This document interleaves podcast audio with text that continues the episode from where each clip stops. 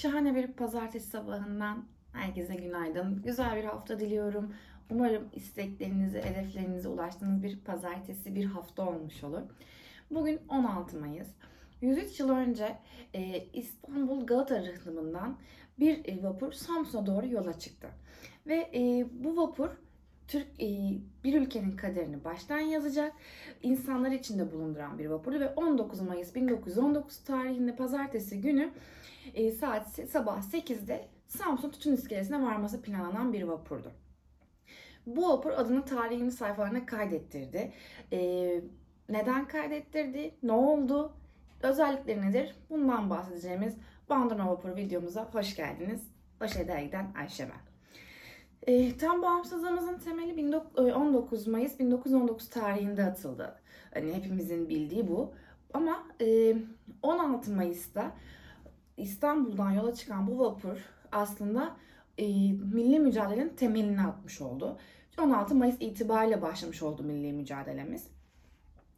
E, Bandırma vapuru e, ilk olarak İngiltere Glasgow'da yer alan e, McAntry Paisley Houston and Cardiff şirketinin e, Phoenix Works tersanesinde 21 numaralı kızak numarası ve 279 gastronluk yük ve yolcu gemisi e, olarak e, demir gövdeli, buharlı, pervaneli olarak yük ve yolcu gemisi şeklinde Trocadero ismi ile Temmuz 1878'de denize indirildi. İlk 5 yıl boyunca ilk sahibi Desren Robinson e, şirketi bünyesinde çalıştırılmaya devam etti, çalıştırıldı. E, yıl 1883'e geldiğinde Yunanistan'daki Sika Preus e, firmasına satıldı ve adı Kimi oldu. E, ve bu şekilde Londra limanındaki kaydı da Pire limanına alındı. Artık Pire Yunanistan'ın bir e, Pire limanına kayıtlı bir vapuru olarak orada hizmet verdi. Sonrasında 1890'a geldiğimizde e, Sika Pireus firması gemiyi başka bir Yunan firması olan Kaptan Andreadis e, firmasına sattı. Orada da bir süre, bir sene kadar çalıştırıldıktan sonra 16 Aralık 1891 yılında Erdek Seferi sırasında bir seyir hatası yapıldı ve e, Erdek'te kayalıklara bindi e, ve e, baş taraftan kayalıklara oturdu. O, o zaman ismiyle Kimi Vapuru. Tam bir kayıp olarak sayıldı aslında. Battığı düşünüldü ve artık kullanılamaz dendi. Ama yine yüzdürülerek e, İstanbul Haliç tersanelerine getirildi o dönem. Ve e, Haliç tersanesinde onarıma alındı. Kim adıyla İstanbul'da Rama de, Derasimo e, firmasına satılarak İstanbul limanına kaydedildi. 1894 yılına gelindiğinde ise Osmanlı İdare-i Mahsusa'ya satıldı artık. Ve e, Türk yani gönderine Türk bayrağı çekilmesinden dolayı da artık bir e, Osmanlı Devleti'nin malı olmasının adı kimi olan adı Pandera pardon Panderma olarak değiştirildi.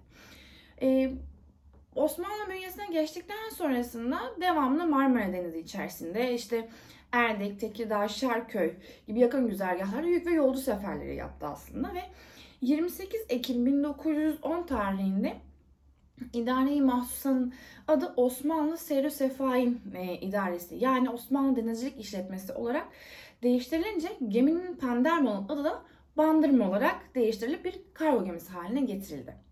Buraya kadar aslında ufak bir geçmişinden bahsetmiş olduk.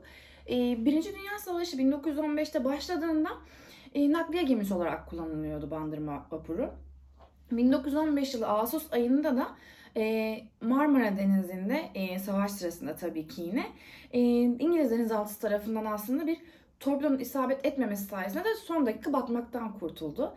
Ve bu kurtuluş sayesinde de bizim bildiğimiz Bandırma vapuru olabilecek kıvama geldi. Ama çok yorgun ve yaşlı bir gemi haline geldi. Çünkü çok fazla hor kullanıldı. Tam bağımsızlığımızın kahramanı Mustafa Kemal 9. Ordu müfettişi görevini alıp İstanbul ve Samsun arasında bir yolculuk yapması e, emri verildi. Bu yolculuğun sebebi de Samsun ve çevresindeki çeteleri bastırmasıydı aslında ama e, Mustafa Kemal de aynı zamanda milli mücadeleyi başlatmak için bir fırsat olarak gördü bu durumu. E, ama e, bir problemi vardı. Bu yolculuğa çıkabilmesi için bir tekne, gemi, vapur gerekiyordu ona. E, Osmanlı Devleti bünyesinde bulunan tüm vapur, gemiler o dönem ya e, savaştan ağır darbe almış durumda ya da Almanya'da onarımdaydı. Tek bir bandırma vapuru vardı ama bandırma vapuru o dönem e, rivayetlere göre kimine göre kimine göre aslında öyle bir problemin olmamasından kaynaklı hani pusulaları çalışmıyor çok e, yorgun ama en önemlisi e, Karadeniz'i hiç bilmeyen bir gemi. Karadeniz'in hırçın dalgalarına dayanamayacağı bilinmiyordu. Bundan dolayı hani e, seferi tamamlayıp tamamlamayacağı belli değildi. E, 1 Mayıs itibariyle Mustafa Kemal e, mürettebatını oturttu ve e, hazırlık süreciyle beraber 16 Mayıs'ta yola çıkabileceklerini netleştirdiler.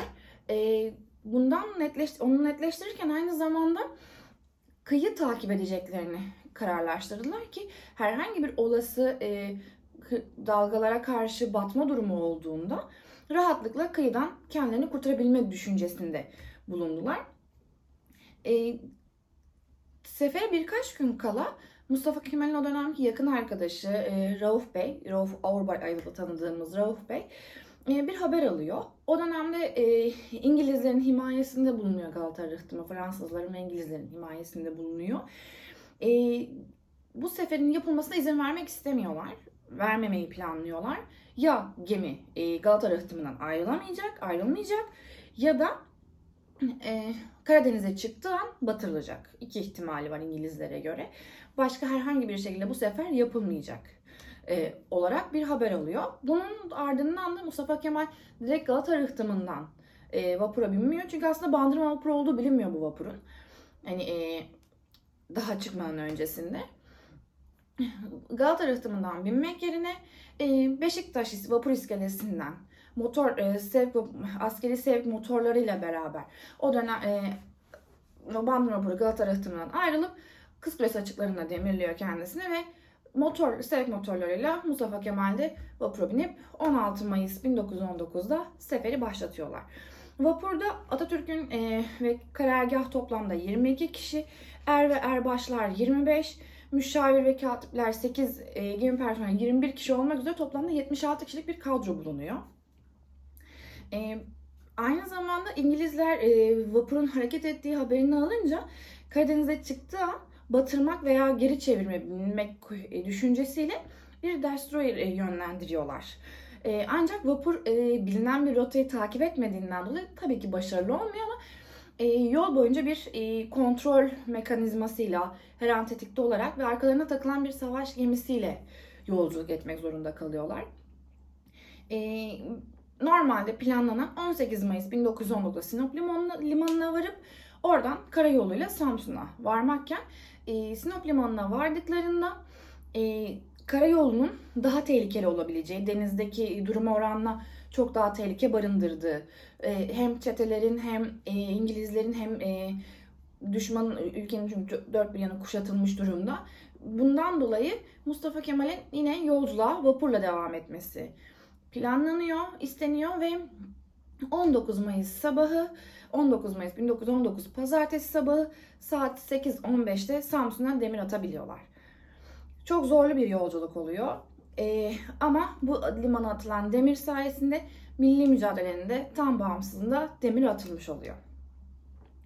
E, Bandıra vapurunun teknik, vapurunun teknik özelliklerine girecek olursak 47.7 metre uzunluğunda, 6.83 metre genişliğinde ve 4.27 metre yüksekliğine sahip bir vapur.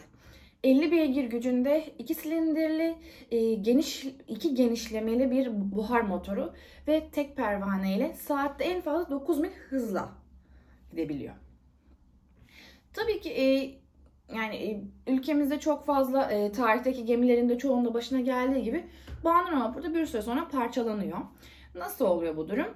E, 1919 Mayıs 1919'dan sonra e, yine posta hizmetlerine devam ediyor Bandırma vapuru. 1924 e, yılında da Türkiye Serü Sefahin İdaresi tarafından hizmet dışı olarak bırakılıyor.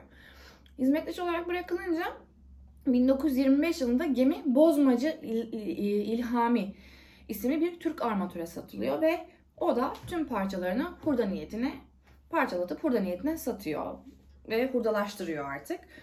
Ee, ve 1999 yılında e, bu vapurun öneminden dolayı Samsun'da vapurun birebir benzeri inşa edilme projesi başlatılıyor ve 2001 yılında inşası tamamlanıp 18 Mayıs e, 2003 tarihinde müze olarak hizmete açılıyor. Şu an Samsun'da e, ziyaret edilebilir durumda bir vapur. Tabii ki birebir yani aynısı kendisi değil ama aynısını gidip görebilir, ziyaret edebilirsiniz. E, Cumhuriyet ilkelerinin altında yaşayabildiğimiz, tam bağımsızlığa kavuşabildiğimiz ve bu milli mücadelede e, önemli işlere başarmış e, Ulu Önder Atatürk'ümüz ve silah arkadaşlarına saygıyla anıyor. 19 Mayıs Atatürk Anma ve Gençlik ve Spor Bayramımızı kutluyorum.